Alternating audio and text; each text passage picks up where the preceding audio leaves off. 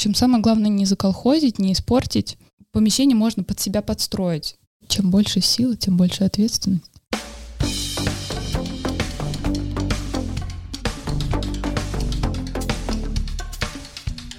Привет! Это подкаст «Архиважно», где мы рассказываем об истории промышленной архитектуры конца XIX века. Проект реализуется при поддержке Президентского фонда культурных инициатив.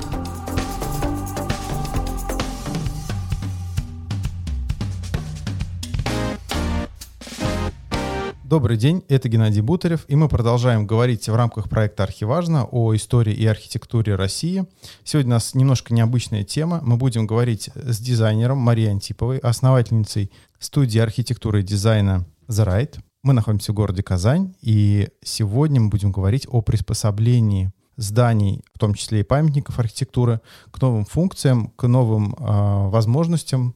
Мария — это человек, который вдыхает, скажем так, новую жизнь в те здания, которые стоят, э, не используются, либо использовались, например, по первичной функции, и после этого с ним происходят какие-то изменения, и они живут новой жизнью. Привет. Привет. Сразу начинаем с нашей главной темы. У тебя был опыт работы с историческими зданиями в городе Казани. Да. Расскажи о этом опыте, в чем были сложности, какие ограничения. Угу. Ну, надо, наверное, сначала по порядку.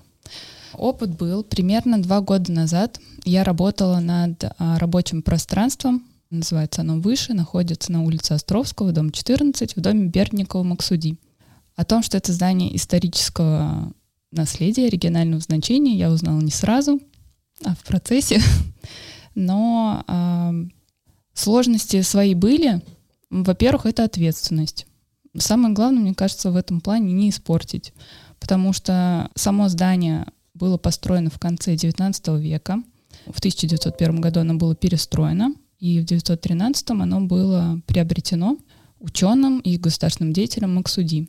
В советские годы там были жилые квартиры, либо коммуналки, и в нулевых это все было передано банку.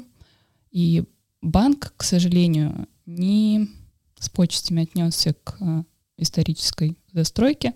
Все было зашито гипсокартоном, все это страшно смотреть, как э, кирпич прекрасный просто утопает во всем этом безобразии. Вот. И самое главное, мне кажется, и сложное, это все почистить, очистить до какого-то первозданного вида, не испортить, не заколхозить. Все остальное, мне кажется, за нас уже сделали, и в этом плане я даже не считаю своей заслугой какой-то. Многим нравится этот проект, и одним из резидентов даже первым резидентом была студия архитектурное бюро, или как их правильно назвать, легата, что мне очень нравится, даже как-то почетно. Ребятам проект нравился, и все было удобно.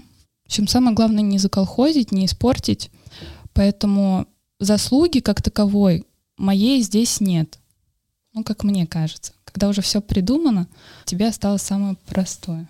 Вот. А из сложностей что было из сложностей? Ну, а, начнем с того, что вообще, в принципе, наверное, стоит рассматривать этот проект как коммерческий.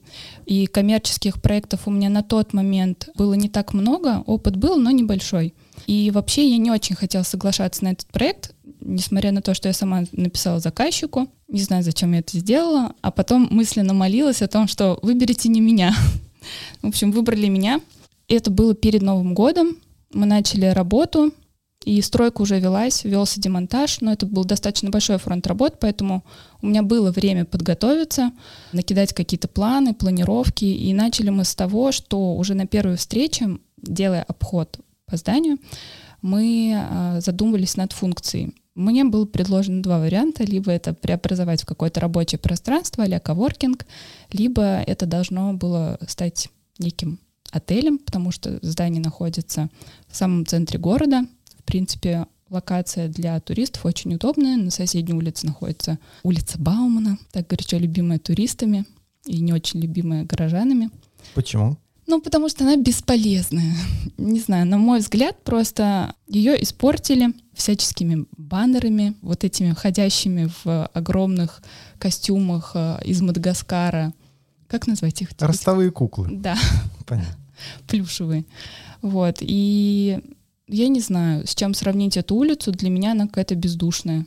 Да, это тема отдельного разговора, когда улицы, старинные исторические улицы за счет разных, скажем так, нововведений украшательств э, немножко теряют облик, да, но вернемся к да. объекту.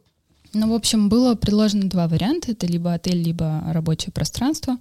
С рабочими пространствами на тот момент я уже работала, с а, а, отелями нет, но я человек бесстрашный, поэтому мы стали рассматривать все варианты. И делая обход, мы поняли то, что узлов у нас не так много. Хотелось бы привязаться к тому, что уже есть по коммуникациям. Вот было решено, что под рабочее пространство, под коворкинг э, здание подходит лучше, наименьшими затратами. И так как владелец здания, естественно, хочет наименьшими потерями для себя достичь максимального эффекта, то мы э, стали разрабатывать планировку именно коворкинга. И тоже, да, здесь вопрос про универсальность. Мы же создавали коворкинг с таким абстрактным ТЗ, не знаю, кто же туда заедет. То есть это будут какие-то креативные ребята, а может быть это будет офис какой-то тех же самых банковских сотрудников, в общем, неважно. Мы создавали именно универсальный какой-то вариант, и в какой-то момент поняли, что одним из резидентов, а точнее резидентами двумя, э, которых хотят завладеть двумя этажами, захотела стать э, архитектурная организация, достаточно известная в Казани. Это большая ответственность. На тот момент они уже выдвинули ряд требований, которые частично мы могли удовлетворить, а частично нет. И, наверное, это было ну, не совсем правильно. Мне казалось, что, что они должны все это делать своими силами. Началась на тот момент, уже начиналась вот эта вот пандемия. Проект приостановился, в общем, как-то это все затормозилось, но мы все равно старались, в общем, работать какими-то силами, делать универсальный проект. В какой-то момент вот этот потенциальный арендатор, он отвалился. И как было правильно, что мы решили все-таки делать универсальное пространство, вот опять же, да, на том, что арендаторы могут меняться, а пространство, чем оно универсальнее, тем оно лучше, потому что за вот эти два года ну, я периодически слежу за этим проектом, кто его заселяет, какими-то вопросами там, занимаюсь, помогаю. И как важно то, что это пространство, оно очень универсальное подходит практически всем. С какими-то минимальными доработками помещение можно под себя подстроить. Например, у нас отличается второй там, и третий этаж. Второй этаж — это историческая постройка, третий этаж — это мансардно с деревянными перекрытиями, и оно сильно отличается от всего остального, то есть там нет намека на что-то историческое. Вот это пространство, оно, наверное, самое должно было быть универсальное, но оно на момент стройки у нас уже потерпело изменения из-за потенциального арендатора. И у нас там есть одно помещение с огромной стеклянной перегородкой со смарт-стеклом, которое является и переговорной, и сдается как э, офисное помещение. То есть одна из основных вещей, которая, вот, кстати, я уже неоднократно встречал, когда мы до этого эм, разговаривали в Нижнем Новгороде о пространствах, когда берется старое здание, то пространство внутри в современной функции новой делается максимально универсально. Uh-huh. Для того, чтобы, вот как ты говоришь, это вот абсолютно такая же причина в каждом городе. Uh-huh. То есть э, пространство и может использоваться абсолютно для любых целей. Да. И вот особенность промышленной архитектуры, например, 19-20 веков, что промышленные объекты, промышленные здания, они позволяют как раз давать практически любую новую функцию. За счет того, что большие своды, большие пространства, угу. за счет этого здание может использоваться там практически абсолютно для любых целей. Какие основные ограничения были в проекте? Что ограничивало вас в работе над э, внутренним пространством? Угу. Но да, следует отметить, что здесь э, это не промышленная архитектура, да, uh-huh, это прям uh-huh. такой пряничный домик uh-huh, uh-huh. в центре Казани. Нужно отметить, да, что строился он как э, жилой дом. Соответственно, ограничения должны были быть в условиях безопасности. Первое, что я заметила, это лестничное пространство, сама лестница, холл и также разность в уровне полов второго этажа. Мы пригласили пожарных на консультацию, они отметили, что разности быть не должно в уровнях, но там была разность одна ступень. И э, это, если этот вопрос мы решили пандусом, хотя, на мой взгляд, пандусы бывают иногда более опасны, чем ступени, по крайней мере, я на них всегда спотыкаюсь. Самый основной вопрос, он касался, конечно, лестницы. Нужно понимать, что эта лестница была от второго до третьего этажа, и пожарные, конечно же, заметили о том, что все подступенки разные, проступи разные, дело не годится, это является основным эвакуационным выходом. В общем, что-то нужно делать, и бюджет у нас был не такой большой для этого здания, для двух этажей. Это порядка, наверное, 500 квадратов. А какой примерно был бюджет? Изначально было, по-моему, у нас 7 миллионов. Ого, это очень скромно для двух этажей. Да, но вырос он до 14.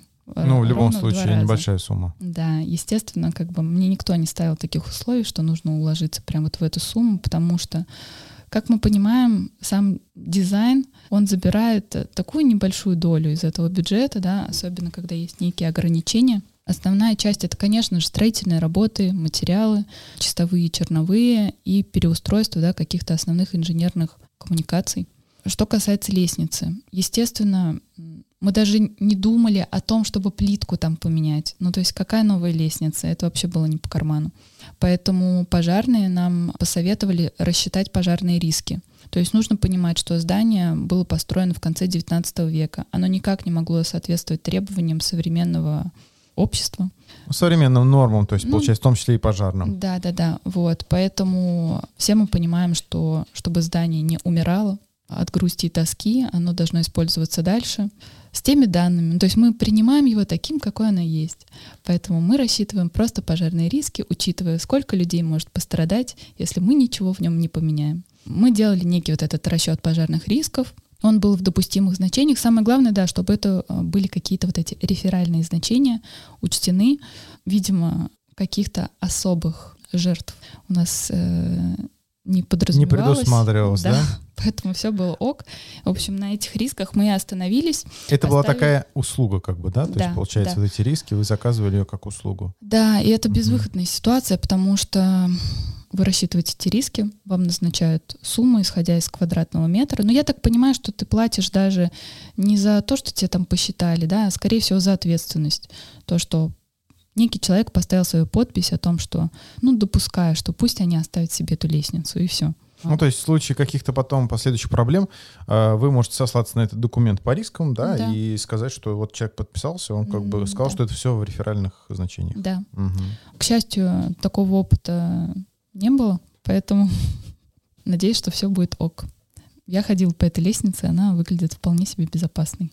Ну, это каменная лестница, по сути, была, да? Бетонная, да. Угу. Ну, то есть, по сути... В общем, все ок. Если в целом посмотреть, да, то есть реалистично, оно как бы особых сложностей она доставить не должна. Ну, ну да, да. Ну то есть в целом она выглядела нормально. Угу. Что еще мы меняли? Мы меняли систему отопления, мы меняли там основные коммуникации, но оставляли все стояки э, и все мокрые зоны в тех э, границах, в которых они были. Отопление, да, мы меняли, мы меняли на оцинкованные, оцинкованные трубы, по-моему. Оставляли все по наружке, мы ничего не утапливали в стены, потому что мой драгоценный кирпич должен был остаться целым. Так что все пошло по внутренним стенам, никак это вид не испортило, мне кажется, это даже какого-то шарма добавило. Поставили новые радиаторы, так что все функционирует, все супер. А вот а, по инженерке, например, электрику вы каким образом там меняли? То есть каким проектом, как подразумевалось это? Что значит, что мы по электрике делали? Ну, мы полностью переделали... А, ну, всю сеть. Всю сеть, естественно. Она шла да. тоже по наружке там какая-то или как? как Ой, вообще? там и вообще сейчас сложно. Ну, у меня есть какие-то фотографии даже, э, как висят все эти провода uh с этого придурочного потолка Армстронг с этими ужасными светильниками. Куча было каких-то проводов, все это выдернули, была установлена какая-то времянка, и мы полностью протягивали, собирали новый щиток, протягивали тоже все слаботочные сети, потому что, как я сказала, офисное пространство, бесшовную проводили сеть. Ну, в общем, все такие стандартные работы, ничего сверхъестественного по электрике такого не было. Ну, я имею в виду, вы не утапливали, вот опять же, в кирпичные стены. А, если мы про это говорим, то э, во-первых, да, у нас было достаточно большое пространство открытое, все вот эти вот страшные стены от оставшиеся от банка мы убрали. И внутренние перегородки мы все равно выстраивали из гипсокартона, то есть М, это профиль, прятали. и мы все прятали в них. Мгм. То, что касается а, стен из кирпича, естественно, мы все делали наружной проводкой Мгм. в кабель-канале. С точки зрения приспособления с такого вот старого здания к новой функции, на твой взгляд, а, какой вариант а, наиболее простой для реализации, да, с точки зрения назначения помещения, с точки зрения там дизайн-проекта, может быть, там стилевой какой-то вариант, а какой самый сложный? То есть вот что сложнее всего сделать в, в таком историческом здании, а что, на твой взгляд, проще всего сделать? Ну, здесь нету какого-то, мне кажется, прям правильного или неправильного ответа, потому что все зависит от контекста, все зависит от самого здания, от бюджета, да, от э, предлагаемых функций, потому что, например, конкретно в этом случае, мне кажется, мы выбрали самый простой вариант, это офисное помещение, потому что оно достаточно универсальное. Из него, в принципе, малой кровью можно сделать что-то другое. Если мы говорим про, там, например, тот же самый мини-отель, о котором задумывался заказчик и владелец здания, это все делать гораздо сложнее. И комнаты, да, ну то есть сами помещения нарезаются на более мелкие, да, вот эти помещения. Как их потом приспособить? Опять же, это устройство должно быть каких-то санузлов, э, их будет достаточно много, если мы говорим про отель, да, а не про хостел с какими-то общими а, душевыми зонами. Ну, в общем, все зависит от э, контекста, и действительно очень много зависит от самого бюджета, потому что если бюджет ограничен, то, возможно, лучше ничего не делать. Ну, то есть по умолчанию здание, старинное здание подразумевает большие гораздо затраты, чем какая-то новая постройка, там, коробка, да, бетонная, Ну, кирпичная. Ну, ну, конечно, потому что нужно сразу оценивать э, свои возможности, если нужно поменять сети, если нужно, не знаю, там отопление то же самое. Ну, то есть даже разводка новой электрики, она в любом случае потребуется, да, это немалые деньги, все зависит тоже от квадратуры. Вот даже, опять же, переустройство лестниц, антресольные этажи, э, что там еще делается, если мы там про промышленные здания какие-то говорим. Это все нужно рассчитывать, если у человека нет опыта, нет понимания хоть какой-то простейшей сметы, он может потеряться и сказать, что ну ладно, в общем, здание стоит вроде не так дорого, можно взять, побаловаться. Вот и так оно и простоит, наверное. Ну да, и надо понимать, что при использовании и производстве каких-то работ в историческом здании а, это накладывает определенные как бы законодательные ограничения еще, да. Ну да. Поэтому, кроме того, что эти затраты финансовые, это еще и затраты, скажем так, бюрократического характера и документального характера, которые Мгм. собственник часто очень не оценивает и не понимает, что в последующем это не просто при начале работ, да, при там запуск, при запуске в эксплуатацию, это еще будет э, влиять и на эксплуатацию да, дальнейшую, постоянную. Но это большая, чем больше силы, тем больше ответственность. Ну, да, да. Ну, в общем, да, это определенные а, риски даже, наверное. Покупая старое здание, нужно брать в расчет не только сумму затраченную, да, которую, но и это безопасность людей, которые дальше будут потом это все эксплуатировать. По инженерке еще такой вопрос. Мы говорили про отопление, про электрику, да. А вот, например, вентиляция. Там Мгм. каким-то образом была организована? Или как, как вот вопрос с вентиляцией Ну, вообще нам, а, я считаю, повезло. Мгм. На тот момент у банка была некая вентиляция сделана. Сделана была очень плохо, она, в принципе, не работала, но а, мы пригласили подрядчиков, а, устроили некий тендер между двумя, по-моему, организациями или тремя. Вот. И а, то оборудование, которое у нас было, воздуховоды, мы все это использовали, поэтому малой крови, опять же, мы а, привели а, систему вентиляции в нужное нам положение дел. Ну да, то есть э, в этом плане повезло, что она просто уже была, получается. Ну да, То да. есть дополнительных каких-то согласований, там, отверстий в исторических стенах, вот этого всего не Я понадобилось. думаю, что все это за нас уже сделал банк, а, когда он там находился, потому что у них внизу там было вот это вот хранилище денег, а рядом была винт-камера, вот, и в принципе все оборудование, да, оно было в хорошем состоянии, нужно было все правильно просто, видимо, подключить и вывести. Я думаю, что они все сделали за нас, но, честно говоря, я думаю, что они даже ничего не согласовывали. Мне так кажется.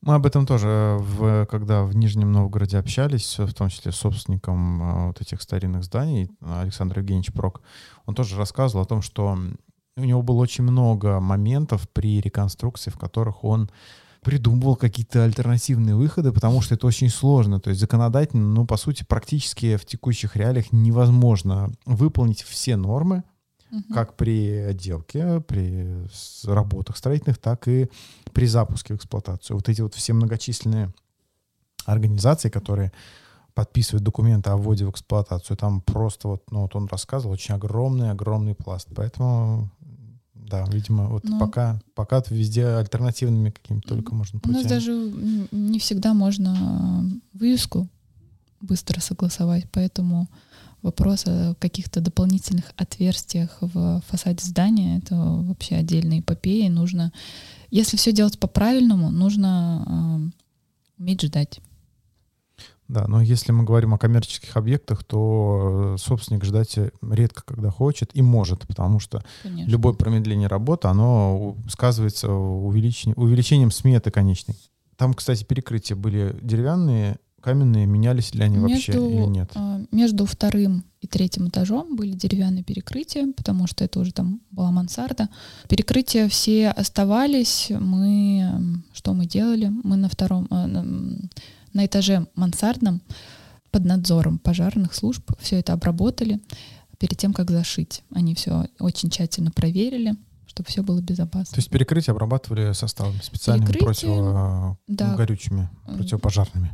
Да, всю угу. кровлю, в общем, все это обработали. На этом они откланялись. А с согласованием со всеми инстанциями вот этой документации э, различных разрешений занимался собственник, получается, Собственник, да. да. Угу. Но, к счастью, да, я этого никак не касалась.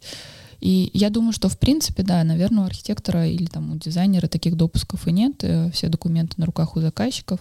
И, наверное, к счастью, потому что я занималась только проектной работой, мы согласовывали материалы, решали какие-то вопросы основные с подрядчиком, но вся ответственность лежит на, естественно, на заказчике. Угу.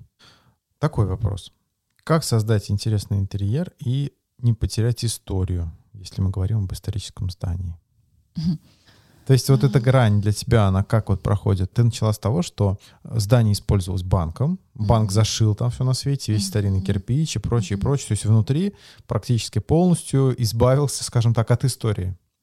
Современный подход, мы видим сейчас много очень различных зданий, и там в Москве там суперметалл, например, да, есть там, где конструкции даже кирпича мало, больше там металлические конструкции, но там максимально все сохранили раскрыли, оставили, да, то есть вот как ты считаешь, как не потерять историю, но в то же время сделать mm-hmm. интересный интерьер? Основные mm-hmm. какие-то вот критерии.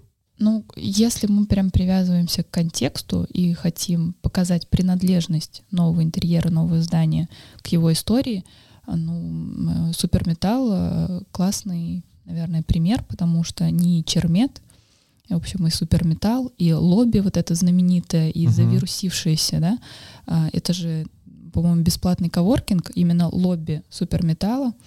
В принципе, оно и стало, наверное, такой бесплатной вирусной рекламой.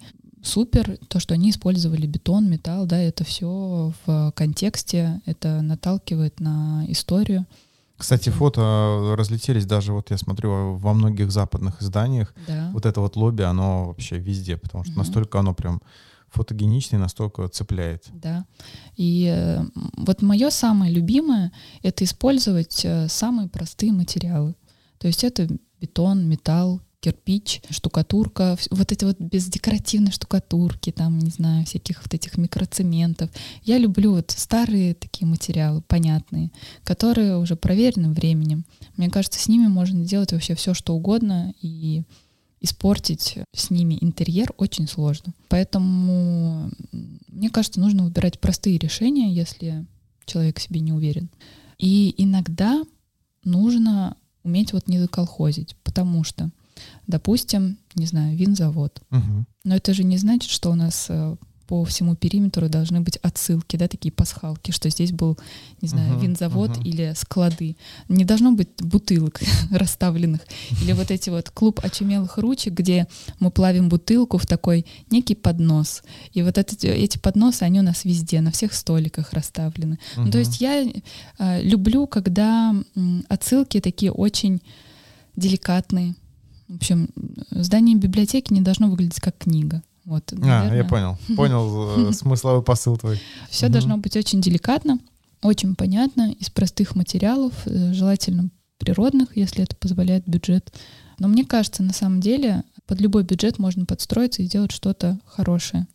Вот э, исторические здания, несмотря на свою простоту, если мы смотрим на наполнение, да, то есть там бетон, кирпичные стены, но ведь они тоже подразумевают э, ну, достаточно значительные затраты да, на да. при приспособлении на реализацию этого проекта, потому что дизайн, он может быть ми минималистичен, да, те, кто специалисты, они знают, что минималистичен да. еще и дороже и сложнее сделать, чем да, как многие вензеля думают, вот эти стиль, вот. стиль минимализм, он, что там сложного? Что? Пустота звенящая. Вот, поэтому на самом деле, да, как это сказать? Опять же, вот меньшим количеством каких-то действий достигнуть максимум эффекта. Вот это, наверное, про меня. И часть, э, если мы говорим про бюджет, э, большая часть бюджета, она идет на вот эти подготовительные работы. Если мы говорим про промышленное здание, то это восстановление конструктива. Угу. А, те же самые, да, перекрытия, если возводится заново. Либо это реставрация фасада, либо самого кирпича. То есть э, внутренний кирпич, его нужно отпескоструить. В общем, ну, очень много вот таких подготовительных моментов. Тебе до этого дизайна, до вот этого украшательства идти, идти. Поэтому я, наверное, больше люблю тогда работать большими мазками. В общем, чтобы был минимум вот этих вот вазочек, какая-то честность есть вот в этом архитектурном подходе, мне кажется. Именно без лишнего украшательства. Все уже и так красиво. Честный интерьер, мне очень нравится определение. Да. Да. Когда мы берем старое здание, очень правильно сделать там честный интерьер, который понятен, mm-hmm. простые и понятные материалы, естественные, mm-hmm. без каких-либо пластиковых всяких изворотов и так далее. Да, ну мне просто кажется, что э, создать интерьер, напичканный вот этими вазочками, пледиками, подушками, я не, не хочу никого обидеть. Но, ну, уже обидел, ладно. Да, угу. но, но да ладно, в общем. Такой интерьер создать гораздо проще, чем не знаю, пустой какое-то пустое помещение с правильными материалами, и чтобы оно казалось прям классным. Вот. Пыль в глаза мы можем все бросить. К сожалению, да. Вот. Хорошо. Еще вопрос. Мы начали говорить о суперметалле. Это mm-hmm. пространство в Москве, которое как раз использует принцип вот этого честного интерьера, да, где применяется mm-hmm. минимум материалов, применяются большие такие вот как раз мазками mm-hmm. поверхности, все четко, понятно, никаких излишеств. Даже.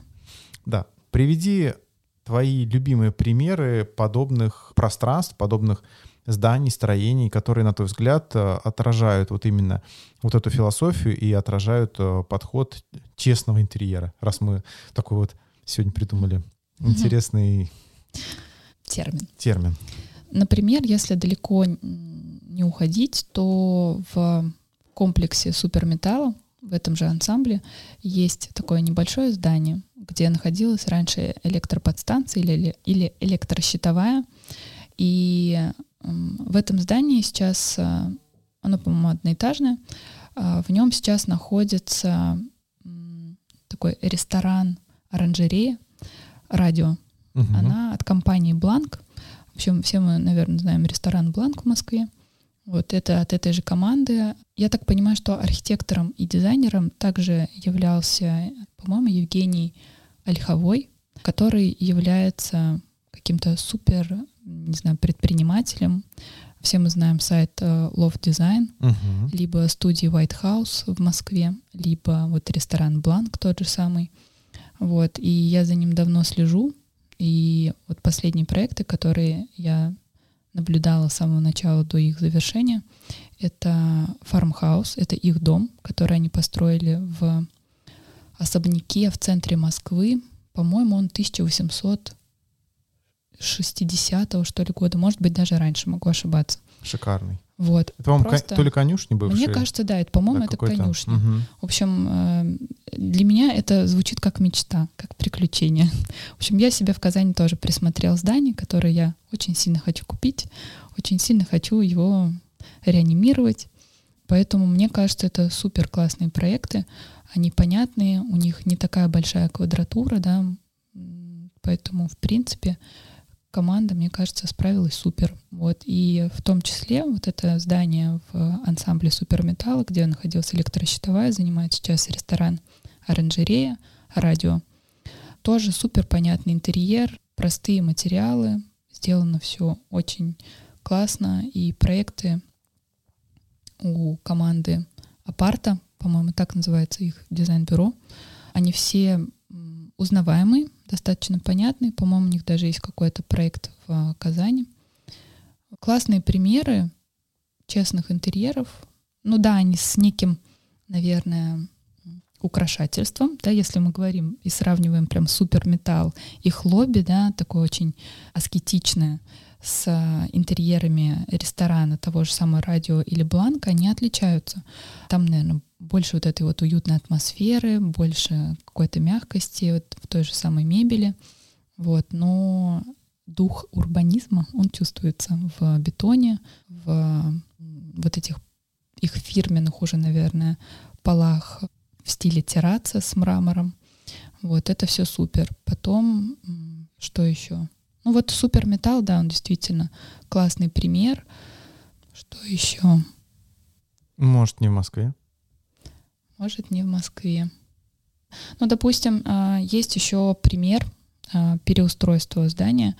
Э, Не знаю, как его классифицировать, но а, тоже фотографируемое, часто посещаемое место в Казани. Это Национальная библиотека Татарстана, Китабхане, которая располагается в здании НКЦ, Национально-культурного центра, по-моему, если я правильно расшифровку назвала находится на берегу Казанки, на набережной. Вот. И здание очень долго, не знаю, мне кажется, пустовало. В общем, как-то оно использовалось. У меня там даже был школьный выпускной в 2010 году.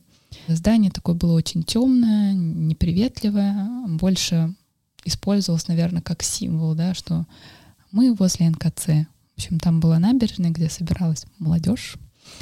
Вот. И года два назад, наверное, сейчас уже временные рамки так стираются, здание Национальной библиотеки, которое находилось возле здания КГУ в доме Зинаиды Ушковой, тоже классное здание, вообще одно из моих любимых в Казани. Такое тоже, как пироженка. В общем, с украшательствами, но очень красивое. Вот. э, Свадебный подарок, кстати говоря, Зинаиде Ушковой. Отличный подарок. Супер подарок, да. В общем, э, здание Национальной библиотеки, оно ушло на реконструкцию. Назначение, скорее всего, там поменяется, но, в общем, вся Национальная библиотека, она переехала как раз-таки в НКЦ. И, наверное, многие видели в Инстаграме, у них тоже есть аккаунт, можно посмотреть интерьеры. Здание внутри, точнее интерьер, да, его просто не узнать. Если фасад, он остался таким, каким мы его привыкли видеть, то внутри назначение ну, можно сказать, что оно поменялось, да, с э, такого музейного, темного, наверное, неприветливого, поменялось на супер дружественную атмосферу вот этой библиотеки с э, читальными залами для разных возрастных категорий. Там есть тоже зоны бесплатного коворкинга, там есть кофейни, там есть э, закрытые читальные залы с картотеками. Мне кажется, это супер классный пример, который побуждает совершенно разный возраст ходить в библиотеку, точно так же брать читательские билеты, в общем, сдавать, потом книжки. В общем, это супер. Мгм. То есть это вот еще один вариант. Какой-нибудь у нас, может быть, третий, последний такой из примеров, чтобы полную картину слушатели могли сложить о том, что же это такой честный интерьер. Блин, ну вообще даже если вот эти три мы берем, или сколько я назвала примеров, да? А, ну да, три, супер, да. Ну, пусть супер металл, Радио. вот этот радио, фармхаус, А, Фархаус, да, три. а, то, значит, что мне нравится, и там взять национальную библиотеку Татарстана, Китабхане, они все очень разные. Даже мои вкусовые предпочтения это, скорее всего, вот этот супер металл. мгм. Вот это лобби, я бы там жила, наверное. А Китабхане это такая больше, не знаю, для меня интерьер супер, работа классная, все замечательно, но если прям про вкусовые предпочтения, то для меня это слишком такой жизнерадостный интерьер. Понятно. Поэтому, наверное, прям вот из того, что сейчас легко вспомнить, и то, что действительно вау, это супер металл. Мгм. Отлично, супер.